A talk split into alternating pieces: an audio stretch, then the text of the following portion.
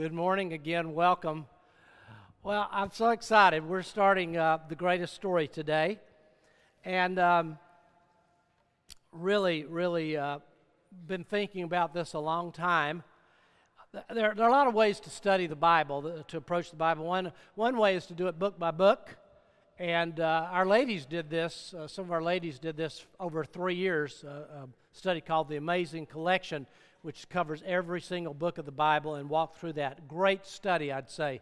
There's a Bible survey model, there's systematic theology that you can do. Um, whatever model that you use, whatever model that you use, it is the greatest story. Because if you think about it, we have a, we have a crisis, we have a crushing, hopeless dilemma and we have a hero who overwhelmingly triumphs beyond our wildest imagination. That's the story of the Bible. Our human dilemma and our hero, King Jesus, and the difference that he makes. So, whichever model you use of how you tell it, it is the greatest story of all. The model I'm going to use is one that I was taught when I was an undergraduate in Bible college many years ago. And it's been sitting on my shelf for these years, and I could not get away from it. Um, it it kind of captured my heart, and I hope it will capture yours. Um, maybe to tell you about that, it, it's really rooted and grounded in the fact that there is a story and there is a destination and one of my arguments last week for uh, the trustworthiness of the Bible was the one, if you remember that I talked about there's 66 books in the Bible, 66 different books. They were written over 1600 years from like 1500 BC to 100 AD. And there's a diversity. There's a diversity in the book. All different kinds of people wrote it, from shepherds to historians to a medical doctor, even a lawyer got in there. I don't know how that happened. But anyway, um, all that involved in this. And yet, in the midst of this, in the midst of this, if you think about this, there is a unity to the Bible, there is progress to the Bible, it's going somewhere. I'm a firm believer that history is indeed His story, that God is in control of where we're going in history. And so, my emphasis in the way that, that I'm approaching this study is from this idea that there is a unity to the Bible and there is progress in the Bible. And so, you're probably going to hear that a lot through the series. From the creation that we have in Genesis chapter 1 to the earth being filled with all the glory of God that we talked about last week, a restored earth with no earthquakes, no tornadoes, no hurricanes, no droughts, a place where there is peace, no injustice, no prejudice, people who love God, true peace, true, true wholeness, completeness, all that we could ever hope for, and more. I believe that is coming one day.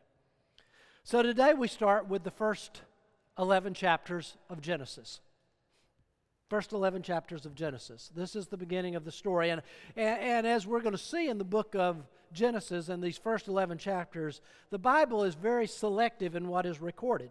Someone has described the Bible as the most selective book ever written. I don't know about that. I do know that we get multiple chapters about seemingly ordinary events, and then we'll get a few verses about something that seems pretty big to us and it's just passed over. Now, why does God do that? I don't know. I don't know. Sometimes we just don't know the answers to these things.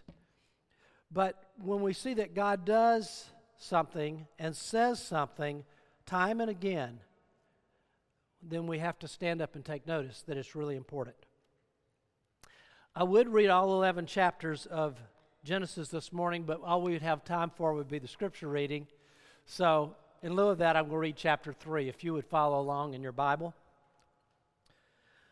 Now the serpent was more crafty than any of the wild animals the Lord God had made. He said to the woman, Did God really say, You must not eat from any tree in the garden? The woman said to the serpent, We may eat from the trees in the garden, but God did say, You must not eat from the tree that is in the middle of the garden, and you must not touch it, or you will die. You will not surely die, the serpent said to the woman. For God knows that when you eat of it, your eyes will be opened, and you will be like God, knowing good and evil. When the woman saw that the fruit of the tree was good for food and pleasing to the eye, and also desirable for gaining wisdom, she took some of it and ate. She also gave some to her husband who was with her, and he ate it. Then the eyes of both of them were opened, and they realized that they were naked. So they sewed fig leaves together and made coverings for themselves. Then the man and his wife heard the sound of the Lord God as he was walking in the garden in the cool of the day, and they hid from the Lord God among the trees of the garden. But the Lord God called to the man, Where are you? He answered, I heard you in the garden. I was afraid because I was naked, so I hid. And he said, Who told you that you were naked? Have you eaten from the tree that I commanded you not to eat from? The man said, The woman you put here with me, she gave me some of the fruit from the tree, and I ate it. Hmm. Then the Lord God said to the woman, What is this you have done? The woman said, The serpent deceived me, and I ate. Then the Lord God said to the serpent, Because you have done this, cursed are you among all the livestock and all the wild animals. You will crawl on your belly and you will eat dust all the days of your life. And I will put enmity between you and the woman, between your offspring and hers. He will crush your head, and you will strike his heel. To the woman, he said, I will greatly increase your pains in childbirth, childbearing, excuse me. And in pain, you will give birth to your children. I think in the subnote in the text it says, Thank you, Eve. Uh, no, just teasing. Your desire will be for your husband, and he will rule over you. To Adam, he said, Because you listened to your wife and ate from the tree about which I commanded you, you must not eat of it. Cursed is the ground because of you. Through painful toil, you will eat of it all the days of your life. It will produce thorns and thistles for you, and you will eat the plants of the field. By the sweat of your brow, you will eat your food until you return to the earth since from it you were taken, for dust you are, and to dust you will return. Adam named his wife Eve because she would become the mother of all the living. And the Lord God made garments of skin for Adam and his wife and clothed them. And the Lord God said, The man has now become like one of us, knowing good and evil. He must not be allowed to reach out his hand and take from the tree of life and eat and live forever. So the Lord God banished him from the Garden of Eden to work the ground from which he had been taken. And after he drove the man out, he placed on the east side of the Garden of Eden cherubim and a flaming sword flashing back and forth to guard the way to the tree of life. The grass withers, the flower fades, but the word of God abides now and forever. May he bless the reading of it.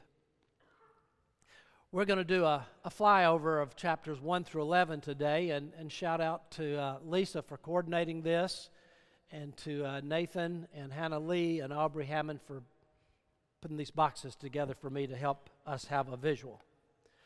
What we're going to cover today is about 2,000 years, if you can imagine, from Adam up to Abram, or later known as Abraham. So we're going to be going fast, and I'm going to hit the high spots. Um, there are 11 chapters and I think 12 sections, and you'll understand why in just a minute. But I'm going to try to just get us through these if I can. In chapter 1, and I hope you've been reading along, this was not too long of a reading for you for a week to read 11 chapters. In chapter 1, we have creation and God creating everything in six days. Six literal days or six long periods of times. There's, a, there's argument over what the Hebrew word there means, and it can be translated both ways. I don't have a problem with that once you acknowledge that there is a God, there is a creator God who made everything. He can make it in a second, He can make it in a day, He can make it in a thousand years or a million years. I, I don't get hung up with that. Um, God did it. God created everything in six days. On the second chapter, in the second chapter, we see that he rested from his labors. Let's go back to chapter one. There's a verse I want us to see. Where is it? Yeah, Genesis 1:27. So God created mankind in His own image. In the image of God, He created them, male and female. He created them. So we need to understand here that we're not going to see anything else like this. Now, go through the rest of the Bible. You're not going to see anything else like this. Man and woman are the only things that are made in God's image. Now, there's animals that are bigger and stronger and more, far more powerful than us. There are angels that do his bidding, and it tells us in Isaiah that one angel in one night slew 185,000 Assyrians but they're not made in his image. Only human beings are made in the image of God. Also, in, in verse 28 of chapter 1, not only did he create us in his image, it says, God blessed them and said to them, Be fruitful and increase in number, fill the earth and subdue it, rule over the fish of the sea, birds of the air, and over every living creature that moves on the ground. Be fruitful, increase in number, fill the earth, and fill it. We'll come back to that in just a moment. But this is God's plan. And we saw this in chapter 1. In chapter 2, in chapter 2, we see that he rested on the seventh day. And we see some details about the creation of mankind and naming the animals and all of that. And also, there's a mandate about marriage that's given to us in chapter 2 that we take as a timeless mandate. That, that's the leave and cleave and be united to your spouse and become one flesh, the goals that God has for us.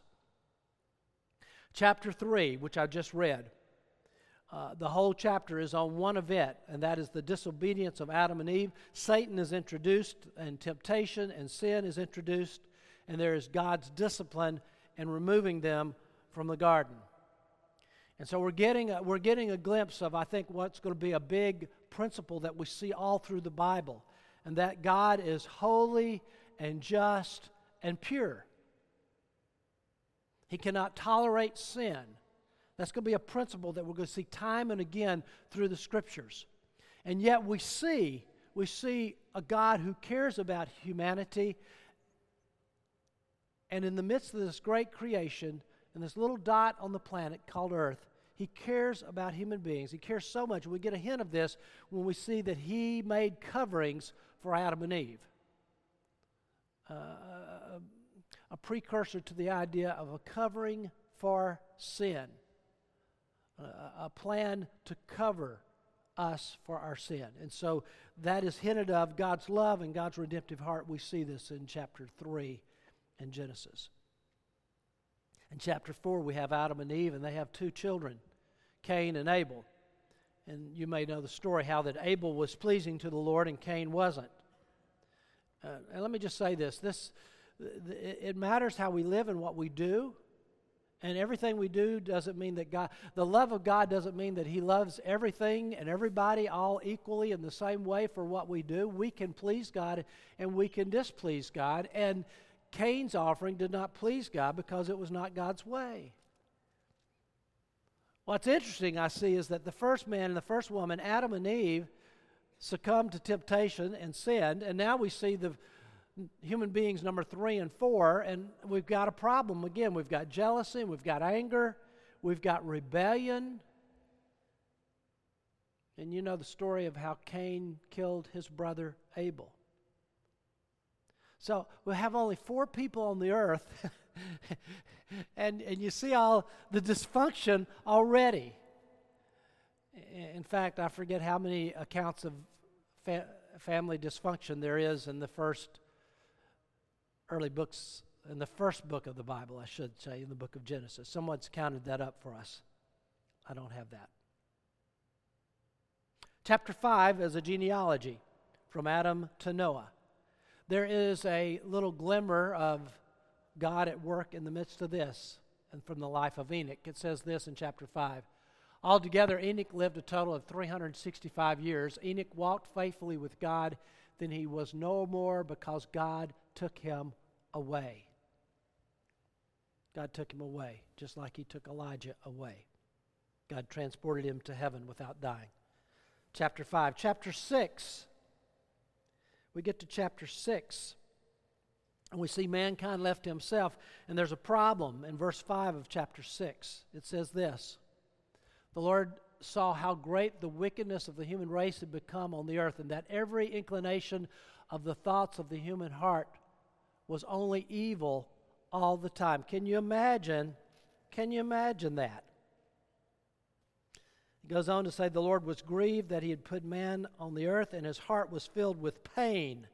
God's heart was filled with pain. So the Lord God said, I will wipe mankind, whom I have created from the face of the earth, men and animals and creatures that move along the ground and birds of the air, for I am grieved that I have made them. But, verse 8, but Noah found favor in the eyes of the Lord. So, again, mankind left to itself, God's plan is that this whole earth would be filled with human beings and animals and full of His glory and pleasing to Him. But we see that mankind left himself goes astray. And yet, there's Noah, one person who stood up against the current of his day. And I think there's a powerful application here because it looks like Noah was the only guy. He's the only one that God saved. I got to think he was the only one who was seeking God, and everyone else was going in a different direction. And I don't, I don't know your, your situation. You may be the only one in your family. You may be the only one in your workplace. You may feel like you're the only one in your, uh, in your dormitory or your apartment building or, where, or your community Whatever it is, you may feel like you are the only one. Uh, you know, if you're the only one, you belong to a pretty good fraternity. You belong to people like Enoch, people like Noah, who stood for God and walked with God when the current was flowing in a different direction.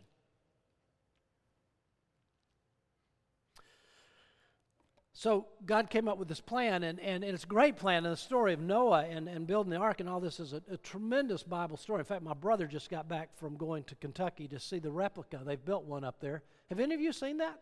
Anybody been up there yet? Anyway, uh, full scale, you know, 450 feet long, and I forget, six stories high or something like that. Uh, so Noah built this boat. Now, I don't think Noah had much help because, again, the world was full of corrupt people who didn't believe in all this.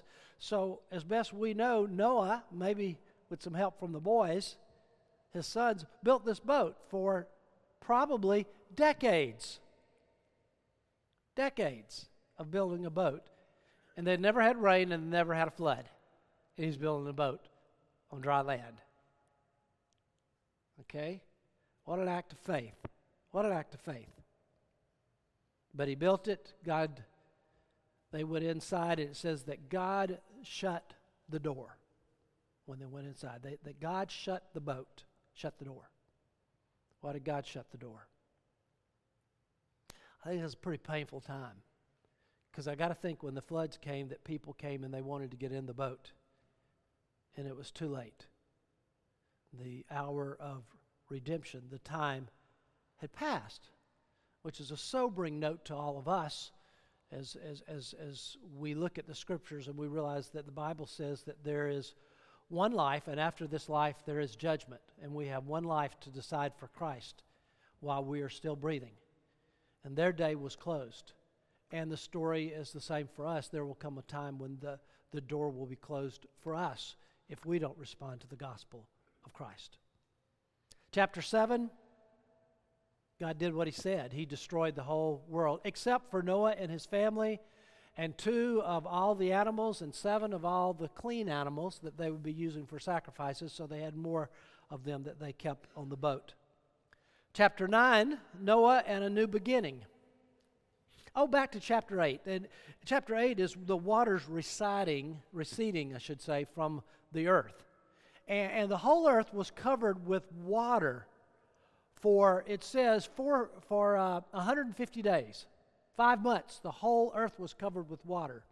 And I always wonder about in the and I don't, I don't know if this is true or not, but I wonder about the dating and the age of the earth and all the geological stuff that they have. Has anybody ever wondered what would it what would be the impact on the geology of this earth of the whole earth being covered with water, the weight of water on this earth, the billions, maybe trillions, I guess, of tons of water pressing down on the earth. And then when they ran off the earth, think about the Grand Canyon. Just think about that. With the waters receding from the earth and what that water draining off of the earth would do. Just a thought. I don't know. Anyway, chapter 9. We see Noah and a new beginning. And there's a verse there that's worth looking at. Uh, Genesis 9 6 says this Whoever sheds human blood, by human shall their blood be shed, for in the image of God has God made mankind. And this is the, the verse that reminds us of the uniqueness and the sanctity of human life. The whole idea that he instituted in the Old Testament the concept of capital punishment. Now, don't want to get off into an argument about that because I think we have to temper that today by our knowledge, um, our knowledge of the inequities, I think, with capital punishment and that innocent people have died via capital punishment. And I don't know how to meld all that together. I only put the verse up there to remind you of this human life is unique, it is different than animal life. It is special to God because of what? Again, we go back to chapter 1. We're made in the image of God. We are the only being that I know of on this earth, and perhaps in the universe, but on this earth for sure, that is made in the image of God. At the end of chapter 9, it says that uh, God put a rainbow in the sky, and He said that the rainbow would be a symbol that God would, a reminder to us that God would never destroy the earth with water again. He would never do that. And so, um, I know the rainbow is used for other things today, for other symbols today, uh, but it's God's symbol and it's our symbol. It's a reminder to us that God's not going to destroy the earth again. And when you get all the way over in Revelation chapter 4, there is a, a rainbow over the throne of God as well. So at the, in the early days and the late days, the rainbow is God's symbol. Chapter 10 is a book of genealogy, the line of Noah. And then in chapter 11, the first part of chapter 11, we have the Tower of Babel and the scattering of the people. If, if you remember this, the world was kind of repopulated once again, and it's man's attempts to be significant, to make his own mark. And it says they were wanting to stay in one community. It says in verse 4 they wanted to not be scattered over the face of the whole earth. They didn't want to be scattered over the face of the whole earth. And what did God say back in chapter 1? He, he said he wanted to be fruitful and multiply and what? Fill the earth. And they wanted to stay together. They wanted to huddle up. And God says, I want to scatter you. And so that's where there was the confusion of tongues and people began to speak in different languages and, and all that happened. And then the very last part of chapter 11b is the genealogy from Shem, who was one of Noah's sons, all the way up to Abram, to Abraham. So this is the first section of Scripture that we're dealing with, and, and if you've picked up a notebook, this is, I believe, is, this is just a prologue to what God is going to do. I think the story, the story really powerfully begins in chapter 12 of Genesis, and I'll, I'll, I'll walk through that. We have three divisions here. We have the first division, which is creation and fall, the first four chapters. And then we have a genealogy. Then we have a second division, which is chapters 6 through 9, which is destruction. Then we have another genealogy, and then we have chapter 11a, which is the scattering of the people. So this is the first, this is the beginning. This is kind of the introduction. This is the starting of what God is going to do in this world. So we have the three sections creation and fall. God created everything including human beings, placed them in a perfect garden, but Adam and Eve disobeyed the one command. Satan, sin, temptation became reality. And because of that, we're still suffering today. We're working today. Ladies, you're having pain in childbirth today.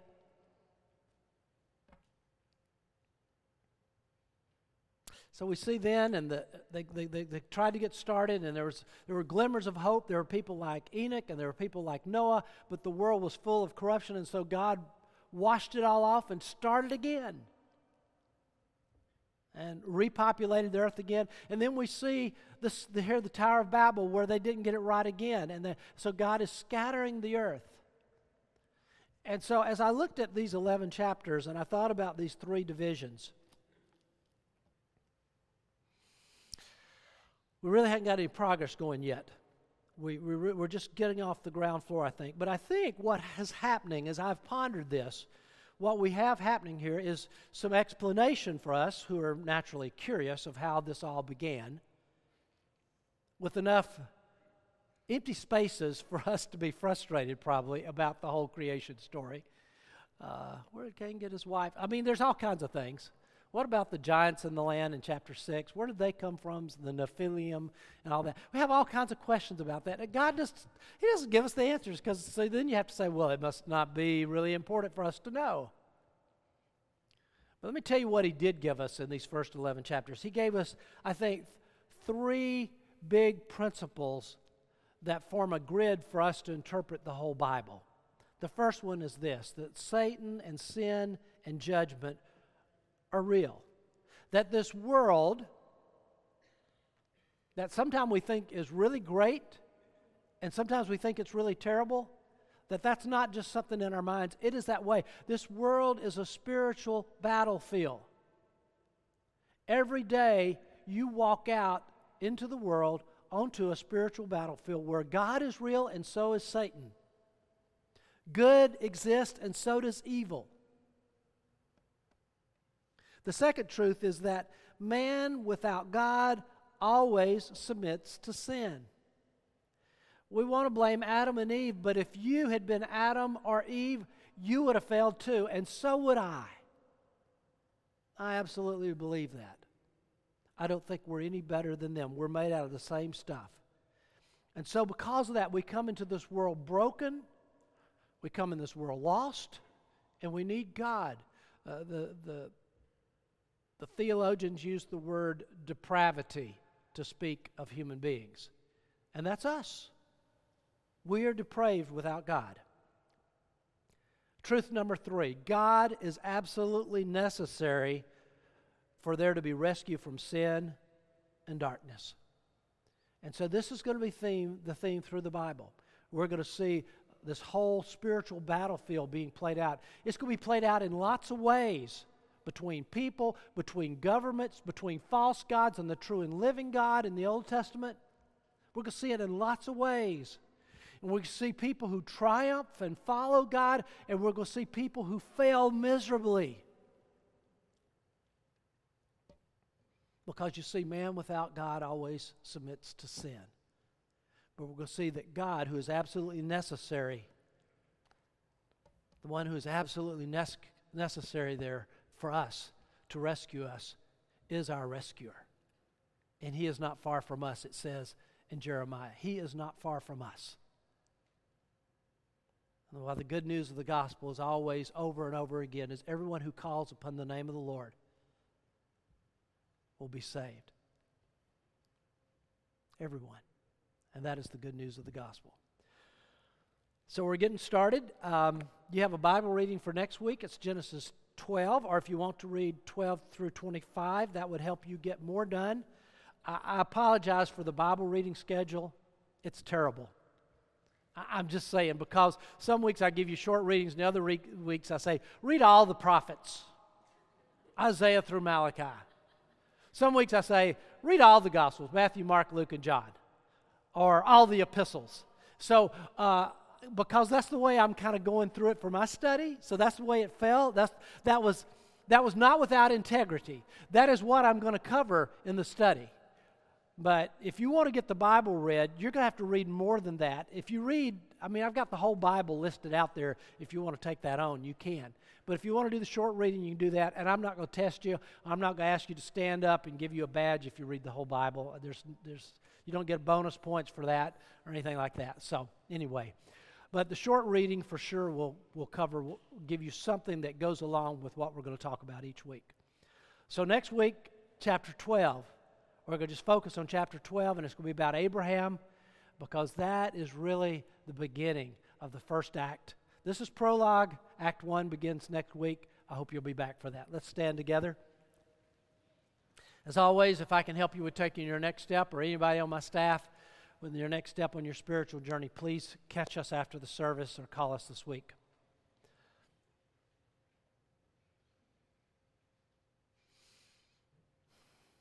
Father, we we're saddened at sin and darkness that's in the world, but we have hope today because the mighty God of this universe, the one who is sovereign over everything, willfully has chosen to be the lover of us and the one who came to rescue us so that we are not captured by the evil one and by sin. So we praise you today. We thank you for the greatest story of all that we are players in a hopeless dilemma, but not hopeless because of a mighty, mighty God. Thank you. In Jesus' name, amen.